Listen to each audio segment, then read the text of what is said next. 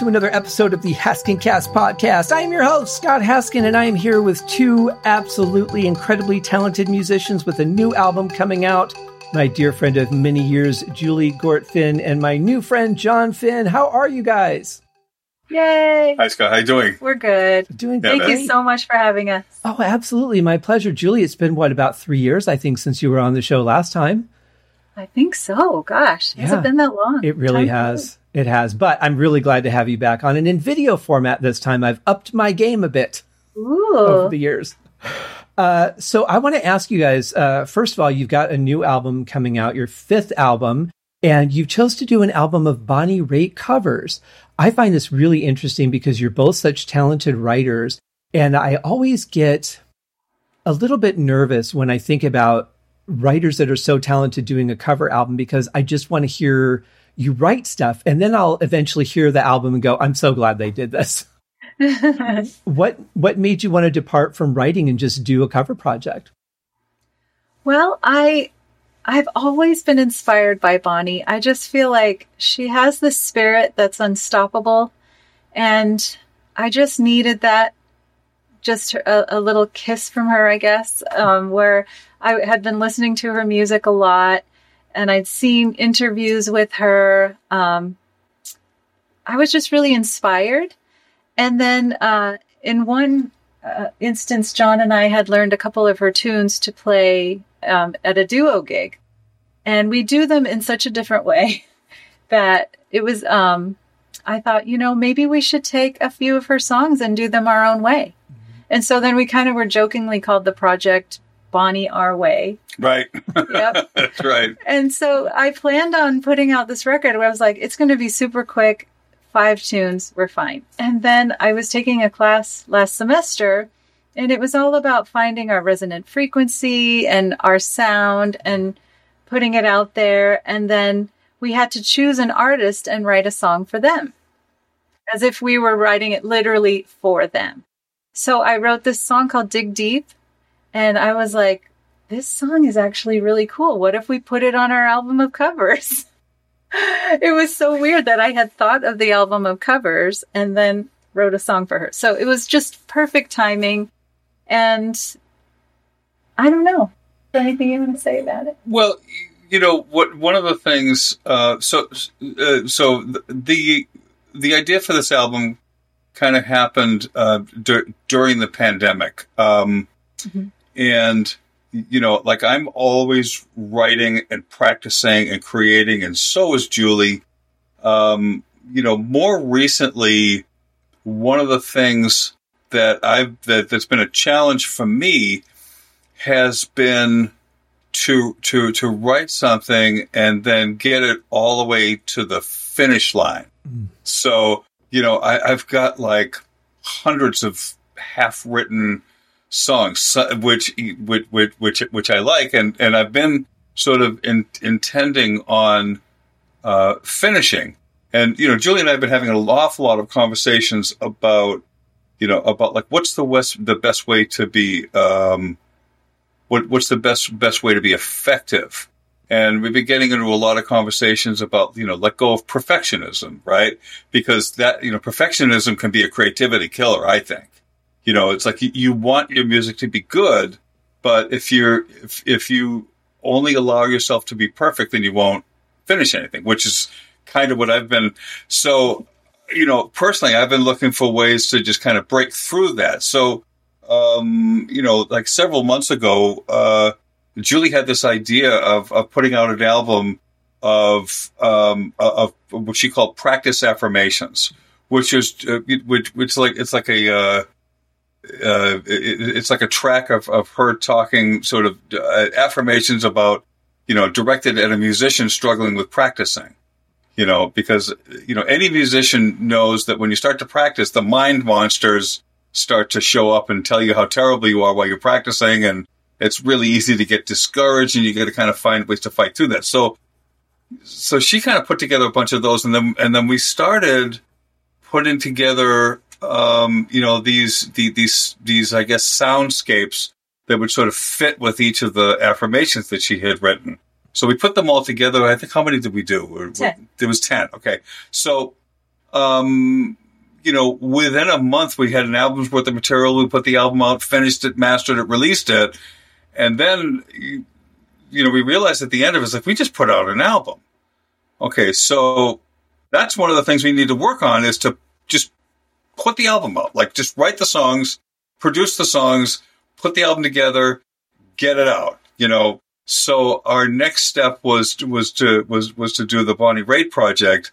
You know, just because I mean, it's there's We're still so inspired by her. yeah, exactly. But it was really inspired by you know by by what she did. Plus, it was you know kind of our way of developing more um, momentum. Really, you know, and, and it's it's sort of a natural tendency of both of ours to kind of like uh, you know play the music, but find ways to reinterpret it too. Not so that it's just different for the sake of being different, but We know we know that we can't do what Bonnie does. yeah, We have to honor her and and and take take the inspiration, but then also honor ourselves and do Yeah. it our way. We didn't mess it up in any way. but yeah. Well, hopefully not. Yeah, I, I, mean, think we- you'll find it sounds different than yeah, what y- you won't mistake any of it for you know. It's like, boy, that sounds just like Bonnie because it doesn't. You know, but uh, but we you know we tried to honor what she did, but kind of present it our own way too. Well, I mean, even if you were to play everything note for note, you can never recapture what an artist does in their own way. They're, they're just the way they feel it and project it is always going to be unique to them, just like the way that you do it is always going to be unique to you. Yes, and you know that's for my money. You know, uh, one of the things I think about sometimes is if I do something note for note, you know, what what's more interesting about me doing the same thing that somebody else did? You know, uh, like if you had a choice between you know, l- you know, l- listening to me play a Bonnie uh, Raitt guitar lick versus Bonnie Raitt listening to playing a Bonnie Raitt guitar lick, I'm gonna I want to listen to Bonnie. I don't want to listen to me do that Right. because Bonnie already did it. You know, so you know, both Juli and I are just thinking a lot about well, what can we bring to the table that will keep that will make this to sort of revitalize this material in a different way. Right. And I think there is a, a certain uh, fine line too sometimes to paying respect to what an artist did while still making it your own. Sometimes that can be a hard line to cross. Were there any points during the writing where you felt this is too off, we need to change this? Or did, was it a pretty natural development? Well, a couple of the tunes Jon and I had already been playing. So we kind of did them in our own way, just as a duo. And then when we brought in Larry and Joe and Rich, the songs just naturally took shape. You know, so I don't, when I arrange a song, I mean, I have an idea. I would like the verse here, the intro there. Um, but when I specifically invite Larry Finn to come in, I want Larry Finn to be Larry Finn. So I'm not going to tell him, play this beat, do, do, da, do, do, do, you know, Right. I'm just going to say, you do Larry because I trust you. You know what I mean? Well, and that's So- a lot of times why you pick particular musicians. I mean, one availability is obviously always an issue or budget or Yeah. whatever, but you you pick people who I think your style would work on this project. I think you're you can give what I want on this. Exactly. So just do what you do and give me you on this. That's what I was trying to go for, you know. Yeah, And and we had never played the tunes with Larry, Joe, and Rich. yeah, that's true. Oh, wow. Yeah. So Yeah, we did two two sessions and we recorded live. So um we got two songs the first time yeah, and, then, three, the second three time. the second. And then the last song is a song that I just um had it on my my heart to record it, but we didn't get time to do it with the full band. So I just did me and a guitar, and then Jon added us some guitar solo stuff over it. Yeah, And then I said, you know, we should ask Joe to to put the bass track on. So that's the one that sounds completely different. Okay. Yeah, I think one of the Mhm. things that's sort of worth mentioning is that you know for for four out of the five tunes, is it five tunes or six tunes? Six tunes Six tunes. altogether. Yeah. Okay, so five out of the six tunes, um, we there are no overdubs. Everybody's playing all at the same time. You know, uh, and then the the sixth one uh, was what was one that we put together after after the fact. You know, so so that was kind of important for us because you know we really wanted to you know sort of capture that vibe of a bunch of people playing in, you know in a room, right? Because so many album music album these days are are kind of piece piecemeal together. I uh, you know, where where you you know either somebody sits at a computer and creates beats and then overdubs and overdubs and o- and that's great. It It's an gets awesome you a certain way to get music yeah. written. you know, there's a certain thing that you get. And what we were interested in is just the whole notion of, okay, everybody, you know, everybody pile into a room and go, ready, go. And then we all climb in the canoe and just try to row it in and the sink. same direction. You know? like Daryl's house. You ever watch Yeah. Daryl's house? No, I haven't seen that. Okay. Oh, yeah. So Daryl yeah. So Daryl Hall from John, John Oates had, had a, uh YouTube channel for many, uh, for many years called Daryl's House. And what he would do is just bring other well-known artists in and rehearse with his band. And, you know, the, the episode would be, you know, you see little bits and, of clips of them rehearsing. And then the end of it would be playing the songs that they worked on. Oh, interesting. And, and it's funny that you bring that up as the day that we're recording this. I believe yesterday was John Oates' birthday. So belated happy Oh, birthday to. John Oates. Happy Yeah. birthday, Jono. Nice. Uh, it, it's there's definitely a, a magic though to recording that way because you're getting people who aren't overthinking it. You know, you start doing two or three takes and then you're like, what was it I did on that one take I really wanted to do? And you start getting lost. And the more takes you do, the harder it gets to really focus on the song and give a good performance. So you really have to nail it in the first three, I would say. Uh, but I like that you just sat down and recorded it and that was that. Well, sometimes we did do three or four takes Yeah. before we got the one we loved, Yeah. but we hadn't practiced it before, and I. It's so fun playing with these guys. You know, Yeah, these are these are some of the best musicians that we know. So, you know, they they they they make everything they make everything seem seem amazing and easy. You know, so yeah, it's a blessing. Yeah, I, I know a few people that you know you just watch them play the most ridiculous thing, and it, they just have this expression like they're thinking about what kind of sandwich they're going to make after they're done. right, right, Right. You know, and it's Right. because it's just so natural to them to play at that Yes. level, whereas most people are just going, "I quit." Right. Yeah. You know, um, it- yeah, I, I'm really excited to hear this. Now, this uh, episode comes out on release day, so congratulations to you guys Oh, for Thank thank you. you. Wow, there. how exciting. And of course, we've got the link in the show notes for you guys to go and check it out. Uh, are you are you going to do any video or anything to support it? I know that when you're doing covers, that really runs into some you know licensing potential issues. But is that sounds like that is something you you're know, thinking about? the cool about thing about YouTube is so many songs offer shared revenue. So you'll know instantly. So um, you upload the tune, YouTube checks it, and it says, okay, yeah, this song is owned by someone else. We're going to share the revenue with you. And sometimes they want the whole portion, but that's fine. You know, you don't really have to go through Harry Fox anymore and get the, the rights. But um, as far as, uh, yeah. No, nothing. I just putting my hand down. Okay, all right, yeah. Sorry. Well, see, that's what I get for trying to do things the right way. I did a cover of uh, Lionel Richie's "Hello," but it Uh-huh. was for Halloween, so um, it was not quite the warm and loving song that he had had done. And he was smart because he's kept a certain percentage of the rights. He has final say. So even though he's got two publishers that you know say yay or nay, if they even if they both agree, they have to send the song to Lionel. And so they sent my song to him, and he's like, "Nope." Just oh flat out, wow! "Nope." you got refused by Lionel. got refused by Lionel. But had I done exactly that and just put it on YouTube, there's a good chance. Well, this was before a lot of the revenue sharing was happening, so it probably would have gotten uh, an infringement notice. But yeah, I mean, if I put it up now, I could probably do that. But I Oh, don't. should. Does it have his track? No.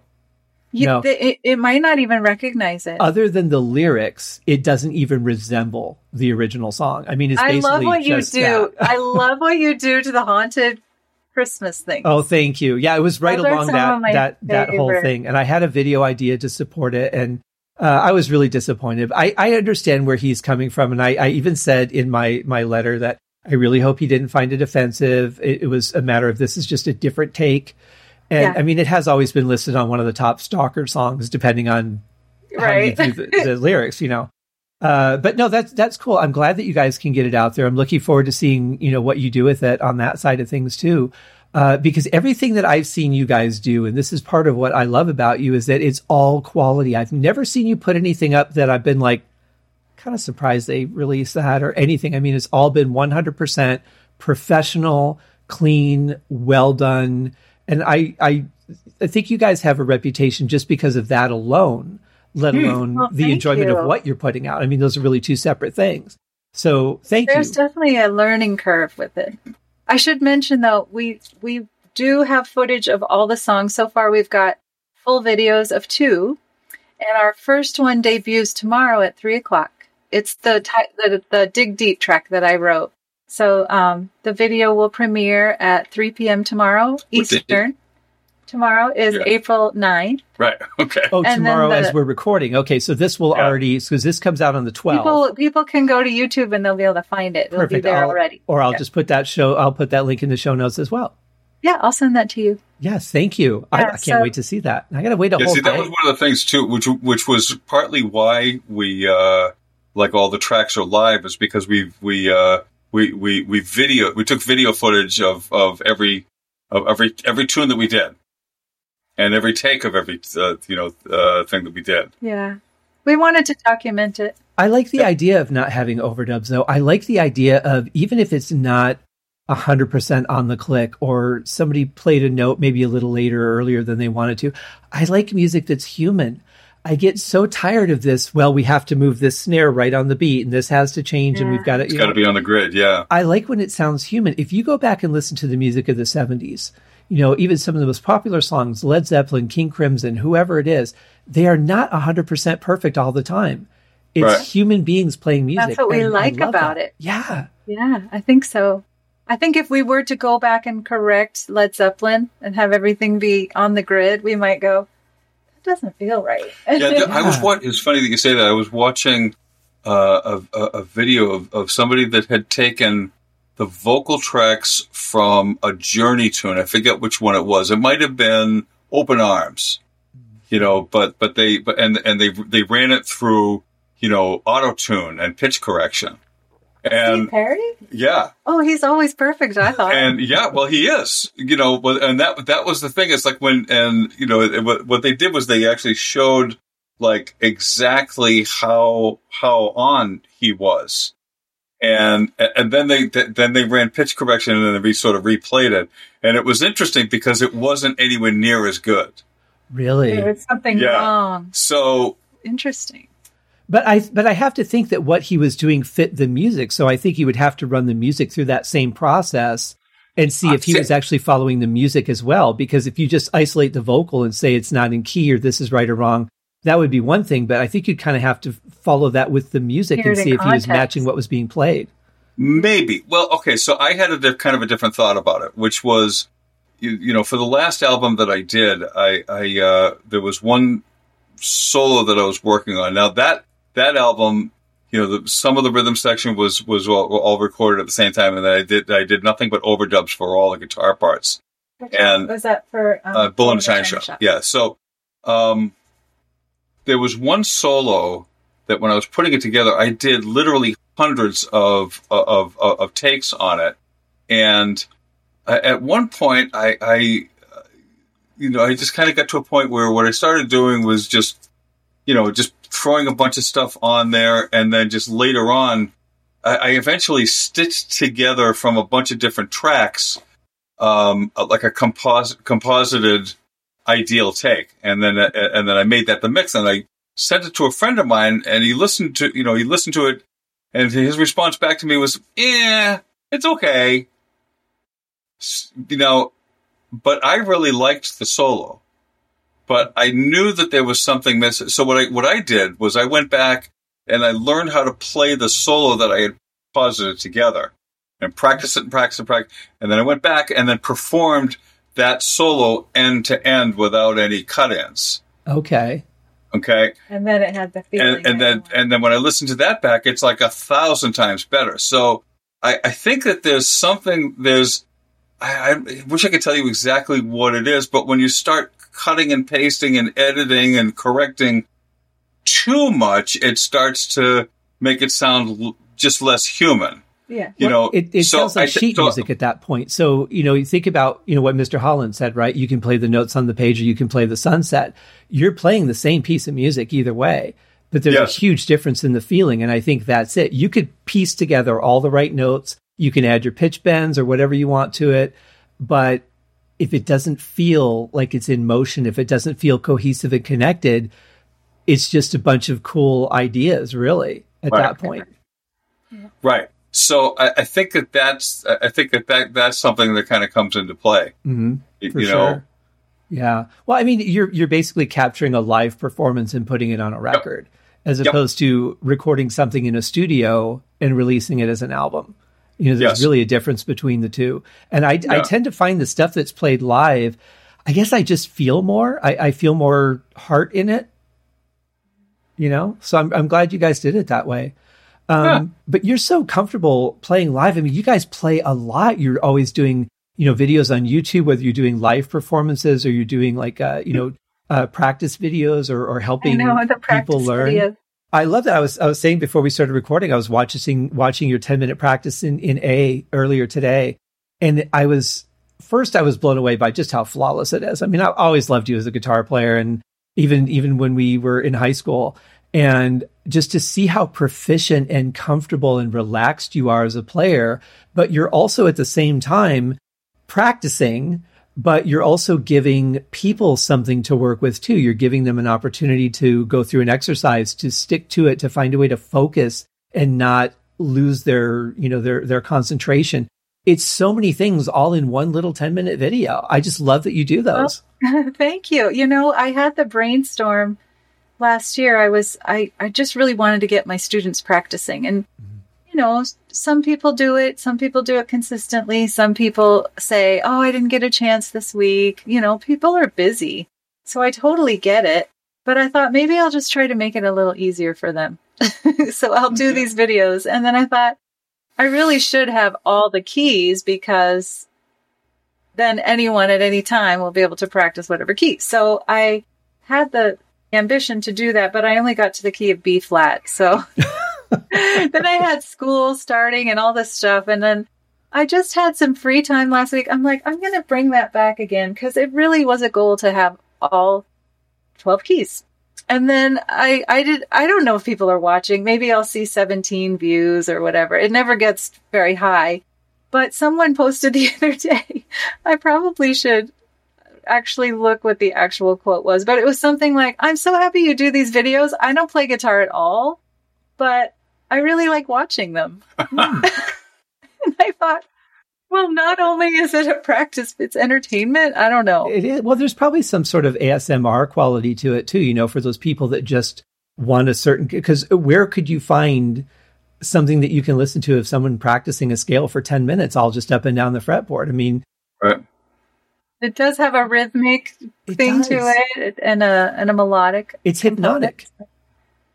But okay, I suppose well, that's, that's part of the problem for people who practice it is you just kind of get lost in it and you're not realizing what your fingers are even doing anymore because you're just like your mind either just gets into it or starts getting distant from it. What's the secret to just staying focused on that for 10 minutes and without just kind of mentally checking out? Well, I've gotten better at it, but you know, it kind of depends on the day. It's um, it's like meditating. They they say it's like uh, having a puppy, and you always want to make sure you keep the puppy in the center of the room. He's going to wander off, and you just have to redirect him to the back to the center. But to me, it's it's developing an awareness. Um, like in the in this most recent week, before I would just play the scales for ten minutes and I would not release it unless I played it perfectly. And then I got to the point where I was like, well, I think I can show them that I made a mistake. So then I put a little oops. But this time, I I realized when I was playing the triad arpeggio one that in some places when I I played the the fifth string, the A string, and then when I'd release it, it would ring a little bit. So I thought I'm going to just focus on that. Like maybe I can correct the problem and maybe they'd be able to see the the progression that it would get better and sometimes it did and then when i'm really focusing on it i would make a mistake and then i thought well that's kind of an important thing for them to see too you know you don't have to play it perfectly that's really not the whole idea but it's to listen in a different way it's to learn how to focus and mm-hmm. pay attention and be aware and be in it but sometimes if you just go through the motions you're honoring the practice anyway so there's no wrong way, there's no right way. It's, you know, having an awareness and developing that. I like that. Plus, I think there's also kind of an intimidation factor, especially for people that are starting out that think they have to be perfect for 10 minutes and they have to just do it over and over until they're perfect for 10 minutes.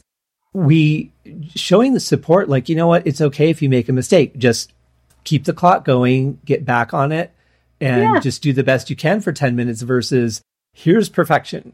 I think that's a lot better for people to just say, you know what, if she can make a mistake, I can make a mistake once in a while too. And I'm just going to keep well, practicing whole, and get better. You know? music is mistakes. I think about it like when I was young, I read about Steve Vai practicing for 10 hours a day. And I was thinking, oh my gosh, I don't know if I could ever do that. But the, it intimidated me so badly. And then I would feel horrible that I couldn't practice 10 hours a day.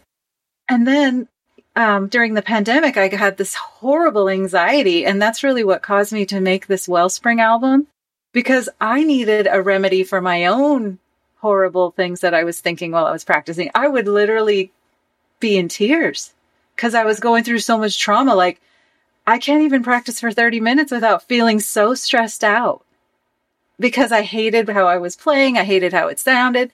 So I really had to feel that. And then I looked around to see if anybody had done this and nobody had.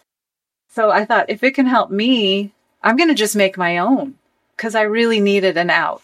So I, I made it and I was like, oh man, this is a great way to start out because there doesn't have to be perfection in that practice. In fact, every day I'm going to come in with something new that I want to learn. Like, how can I start something new and be perfect at it? So then I started to let it go a little bit and then um, I showed it to another person. They were like, oh my gosh, this totally helped me too. Right. So there shouldn't be this stigma about just practicing. It's playing. It's like preparing for the performance. Of course there's mistake.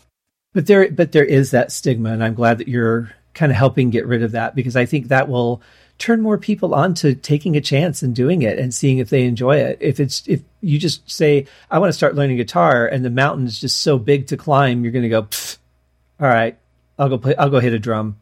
I'll go hit a drum. Right.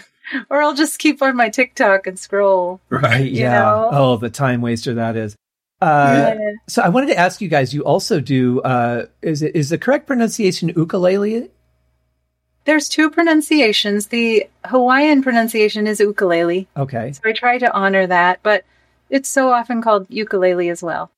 Uh, I'm headed to the NAMM show in a couple months. You guys have been to the NAMM shows before. You know that uh, the downstairs section, if you've been to the one in in California, is almost uh, forty percent. just that instrument alone in every color really? oh, it's shape. definitely yeah. a resurgence. Uh, then there's a whole wall of them on the uh, on the main floor.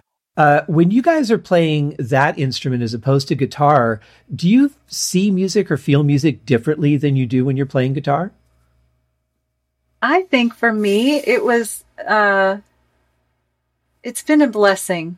I'll have to say that. So I first started, I, I had gotten a gig in a musical and as they were explaining what it was, they said, Oh, and can you play ukulele too? Cause there's a part. And I said, Oh, of course, you know, cause I, it's a little guitar. I play the guitar already. and so then that started it. I just had to learn this funny little instrument and it was beautiful. And I take guitar so seriously. You know, I've got this degree in guitar. I've played it my whole life. And like I was telling you a little bit earlier that I, I've always played such serious music.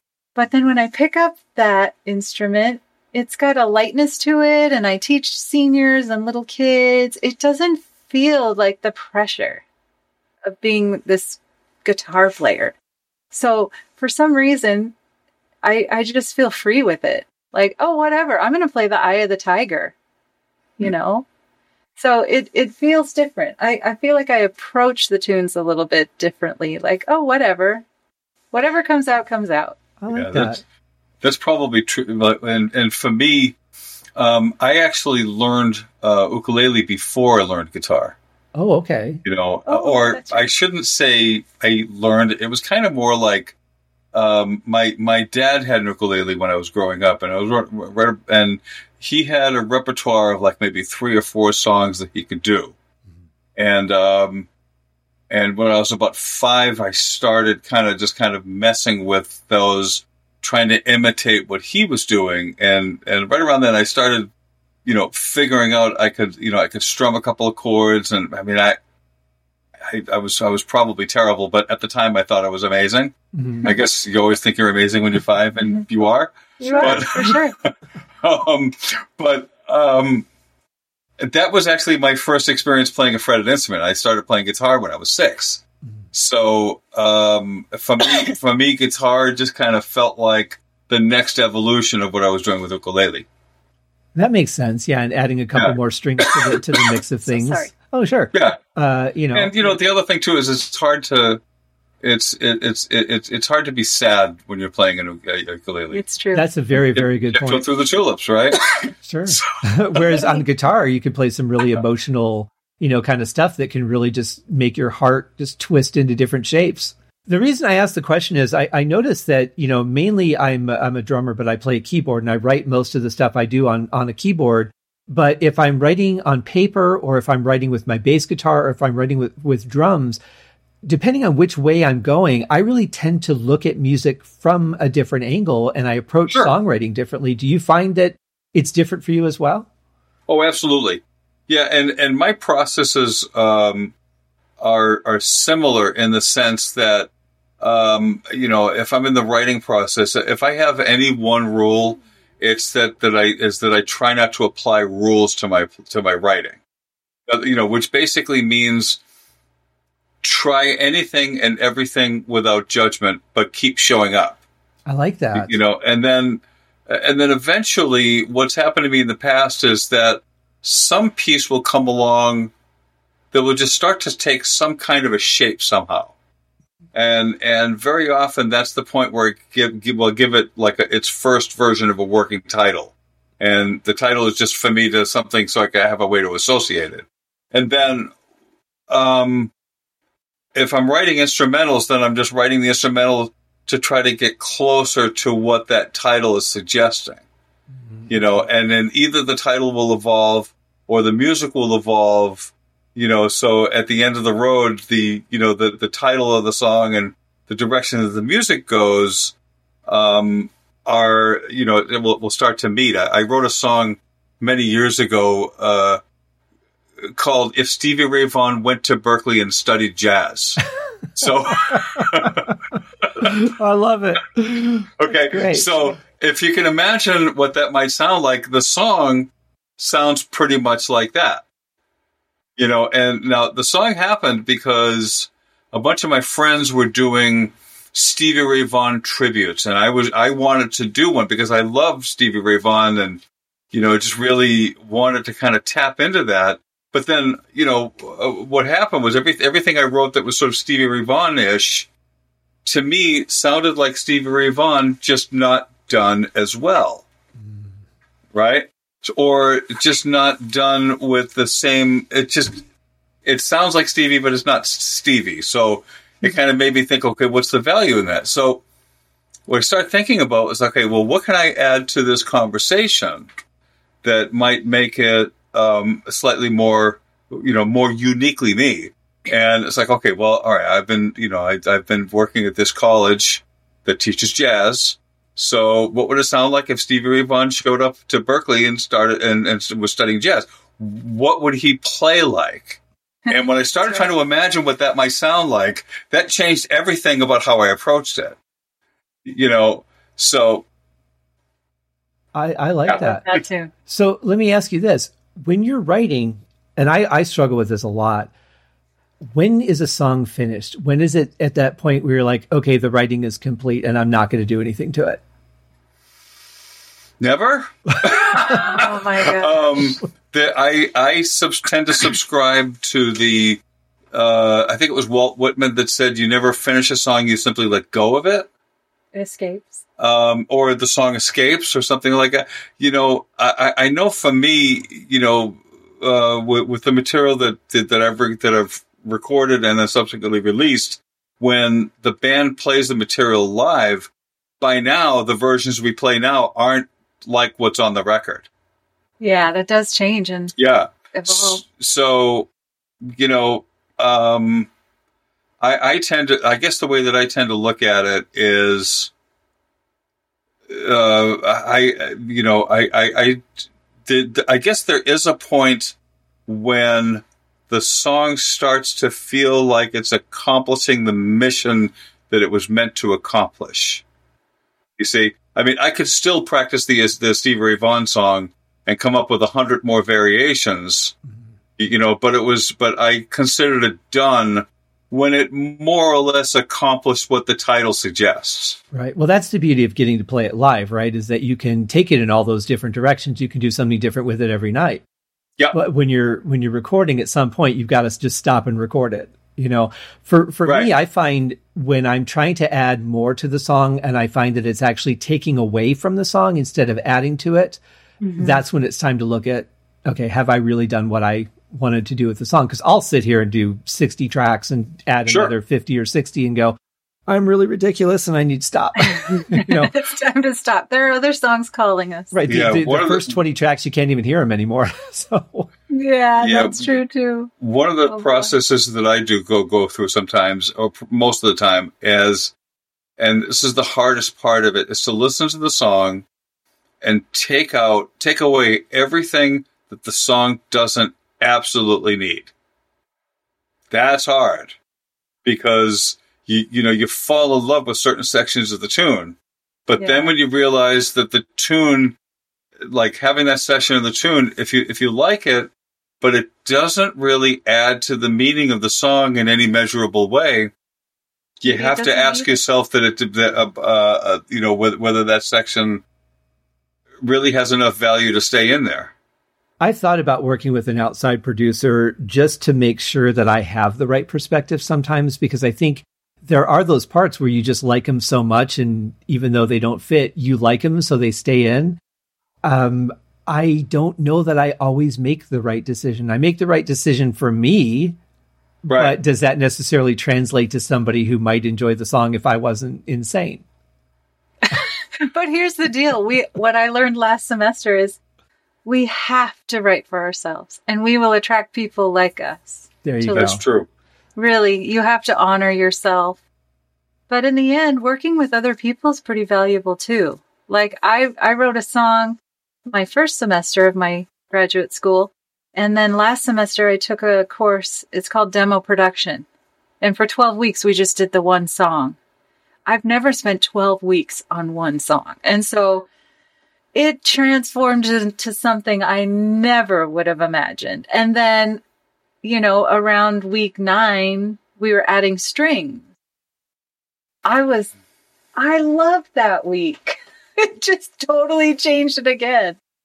And then we did horns, and I was like, I don't think horns would go in this. But by the time I got to the 12th week, we did some mixing and a little mastering and stuff. And it just was so addicting.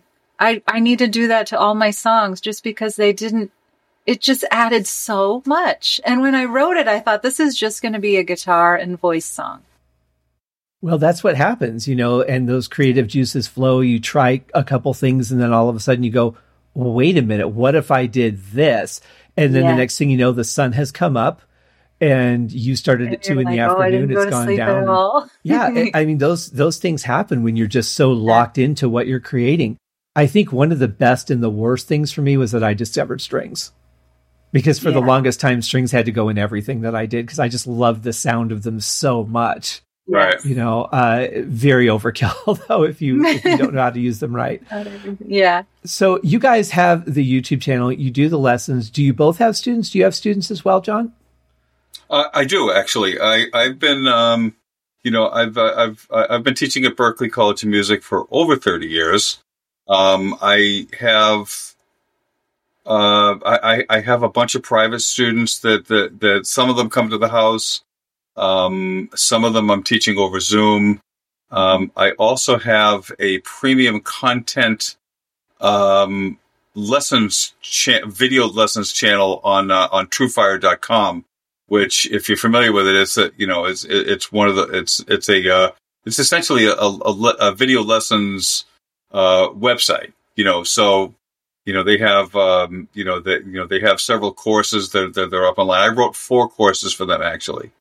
Um, so, so then those you are up a and then, private channel. and then I have my own private channel, He which adds is, videos every month. yeah.